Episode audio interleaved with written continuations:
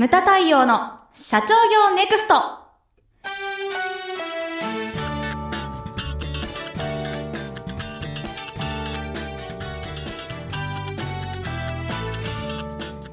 ムタ太陽の社長業ネクストは1965年創業以来一貫して全国の中小企業の経営実務のお手伝いをしてきた日本経営合理化協会理事長のムタ太陽による次の時代を切り開くビジネスリーダーのための番組です。社長やリーダーが知るべきキーワードや考え方書籍社長の悩みなどリスナーの皆様からの質問に毎週お答えしながら日々の仕事や中小企業の経営にどう生かすべきか明快な切り口で解説します。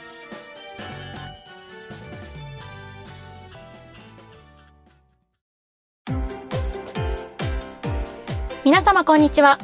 ムタ太陽の社長業ネクスト番組ナビゲーターの奥脇彩です。太陽さんよろしくお願いします。はいよろしくお願いします。さて第3回ということで今回のテーマは新商品新技術新サービスが駆け足で出てくるということですが太陽さんいかがでしょうか？はいえまあ新聞雑誌等でですねあのよく出てくるんですけれどもインダストリー4.0ですとか、はい、第4次産業革命なんて言われてますけれどもその代表格がですね、まあ、今から言う4つあります。1つ目がですね AI ですね。まあ、人工知能ですね。AI というのは何の略かって言ったらアーティフィシャルインテリジェンスの略だそうです。だからこれ直訳して人工知能ですねで2番目がですね、はい、ロボットロボティクスですね、うん、でこれはソフトバンクから出てるペッパーくんとか、はい、ああいったロボットだけじゃなくて今産業用ロボットというのがものすごい進化しているということが言われております、それからですね3番目が IoT ですね、はい、これもよく出てきますよね。そうですね。もう土曜日の「王様のブランチ」とかああいった情報番組とか、えー、あれにもよくね IoT 家電なんか出てますけれども、はい、この IoT っていうのは何の略かって言ったらこれは、えー、インターネット・オブ・シングスすべてのものとネットをつなぐなんていうふうな感じです。で4番目、えー、シェアリングエコノミーですね。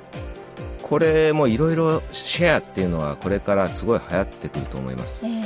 あの例えばまあ車一つとってもですね、まあ、ご自分の車ね、これ聞かれてるリスナーの方も想像していただきたいのが自分の車がですね週どのくらい稼働してるかっていうのは結構ね調べてみると専門家に言わせてみるとですね9割以上が駐車場に止まった状態と。そうなんですか、うん、というふうに言われてます、まあ、1週間のうちでですね、えー、で稼働しているのが10%とでシェアリングの考え方言ったらじゃあその9割を人に貸してお金を稼ごう。それがですね、まあ、シェアリングの大きな考え方ですね。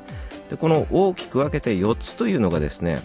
まあ、タイトルにもありますけれども、まあ、新商品であったり新技術であったり新サービスというのが駆け足で出てきたのがこの2017年なんじゃないかなというふうに考えてます、はい、これがですね、まあ、これから、まあ、中小企業にどういった影響を与えていくっていうのはまだまだですね未知数ではないかなというふうに思ってます、えー、じゃあですねこの4つというのを順番にですね、まあ、ちょっと掘り下げてみたいなというふうに思います、はい、まず1番目に出た AI ですね。こう人工知能ですけれども、はいこれまだまだ先の話かなと思ったらびっくりしたことにも家電レベルでどんどんどんどん出てきてますね。そうですね。さっきもですね休憩時間に長谷沢 D がですね外で遊んでましたけれども、えー、携帯であの、まあ、歌歌ってとか話しかけたらこう歌ってくれたりとか、はい、謎謎出してって言ったらこう謎謎を出してきたりとかそれが昔ね一昔前だったら、はい、こうなんかこうローディング中みたいな感じでこう画面が出てこう全然答え返ってこなかったのが 今は間髪入れずにそれがね出てくるってそういうそういう時代になったな人工知能がねまあ携帯がこう子供の遊び相手をしてくれたりとか。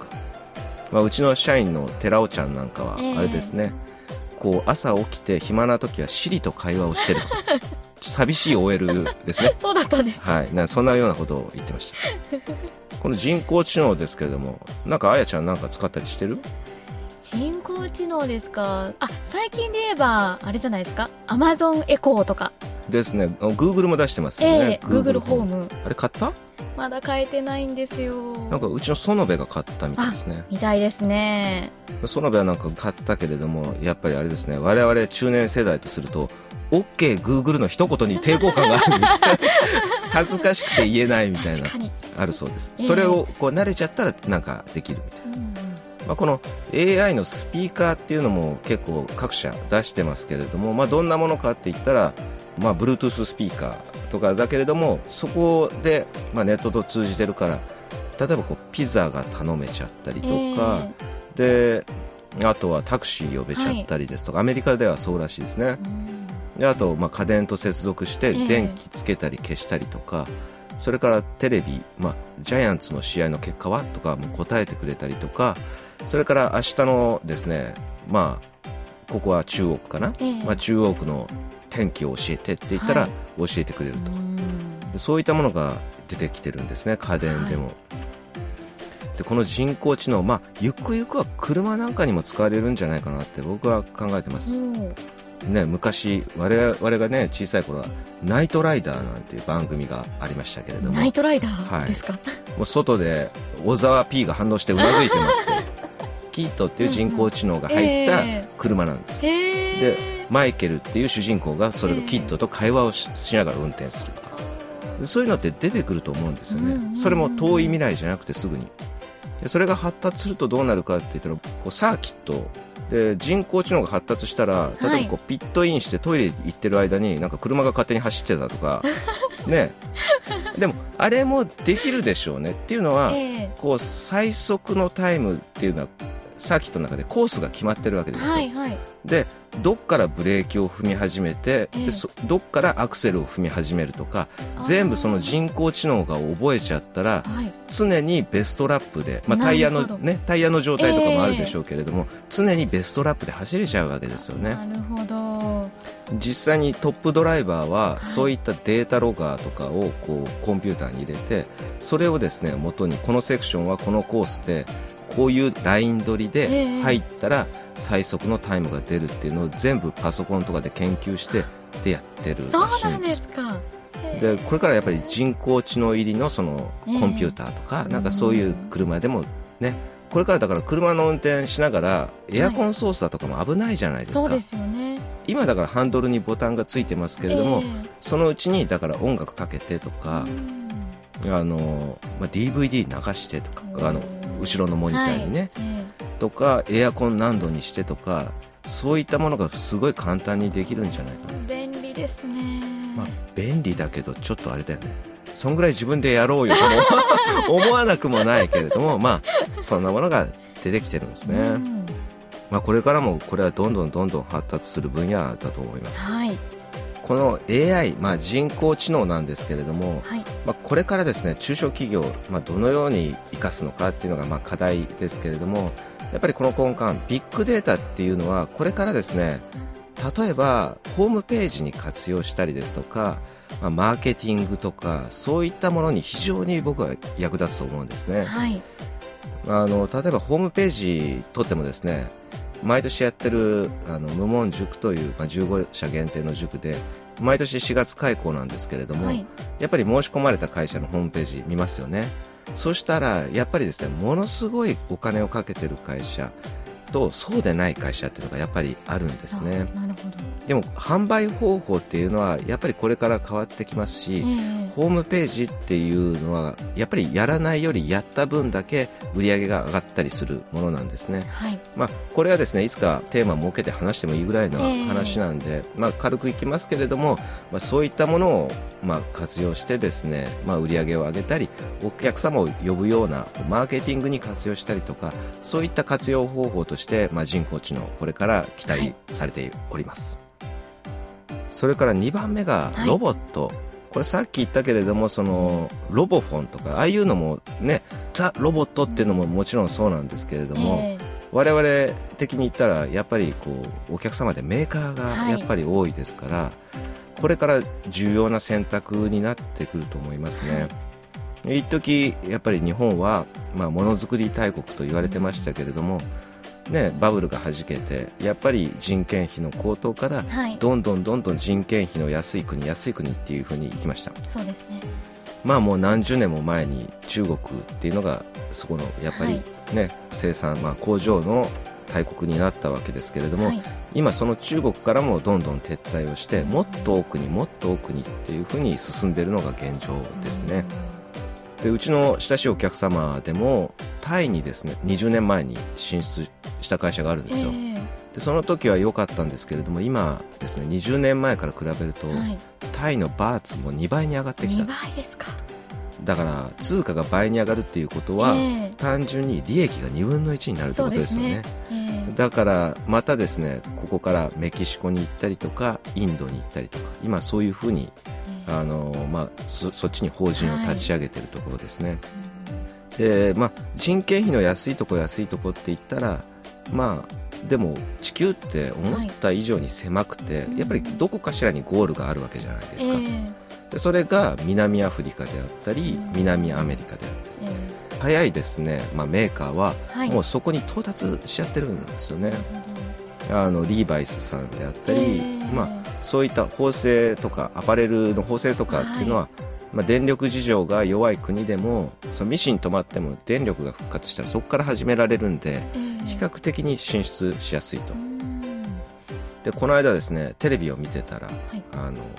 イッテ Q!」っていう番組がありますね、はい、見てますか？日曜。見てます。はい。あれでですね井本さんってタレントがいますね、えー。はい、でこの間あの100カ国目にですね、えー、行ったというところをちょうどたまたま見てたんですけれども、はい、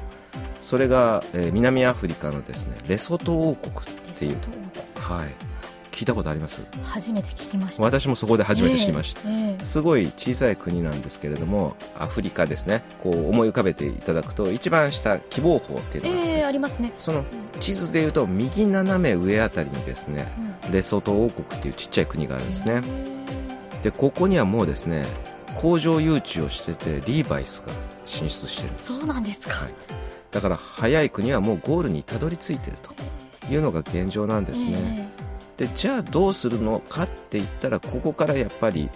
ロボティクスロボットが出てくるわけですよね、はい、それで最新の設備を入れて、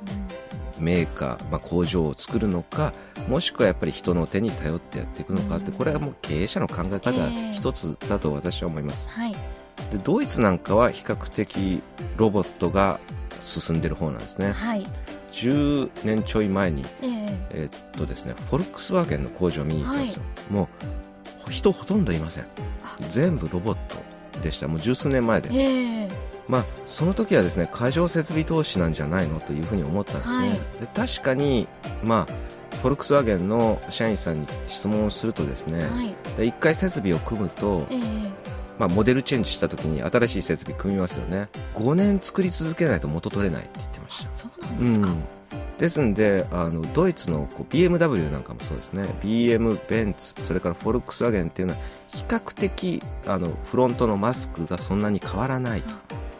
だそうなんじゃないかなと私はその時思ったんですね。対して日本のトヨタさんとか、まあ、工場見学行くとそのフロントガラスをこうつけるのとかもなんかでかい吸盤のお化けみたいなやつで、2人がかりでせーのと、そんなところまで、まあ、人の手に頼ると。だからこれっていうのはやっぱり社長の考え方は一つなんじゃないかなと、でも、ね、両方メリットデメリットがあるわけですよね、まあ、機械で作る、まあ、精進化だからその人件費っていうのは上がらないけれども一回それ設備作るとそれをやっぱりずっと使い続けなきゃいけないとか人の手だと細かい作業とかもできるけれどもそれはそれでやっぱり人件費というのが高騰すると。なかなかですね、まあ、どっちを取るのかというのはやっぱり社長の考え方なのかなというふうに思います。はい、ではですねここでえー、今回一旦、えー、終了しまして続きはですね、はい、また次回にしようかと思います。はい。ムタ太陽の社長業ネクストは全国の中小企業の経営実務をセミナー、書籍、映像や音声教材、コンサルティングで支援する日本経営合理化協会がお送りしました。今回の内容はいかがでしたでしょうか？それではまた次回お会いしましょう。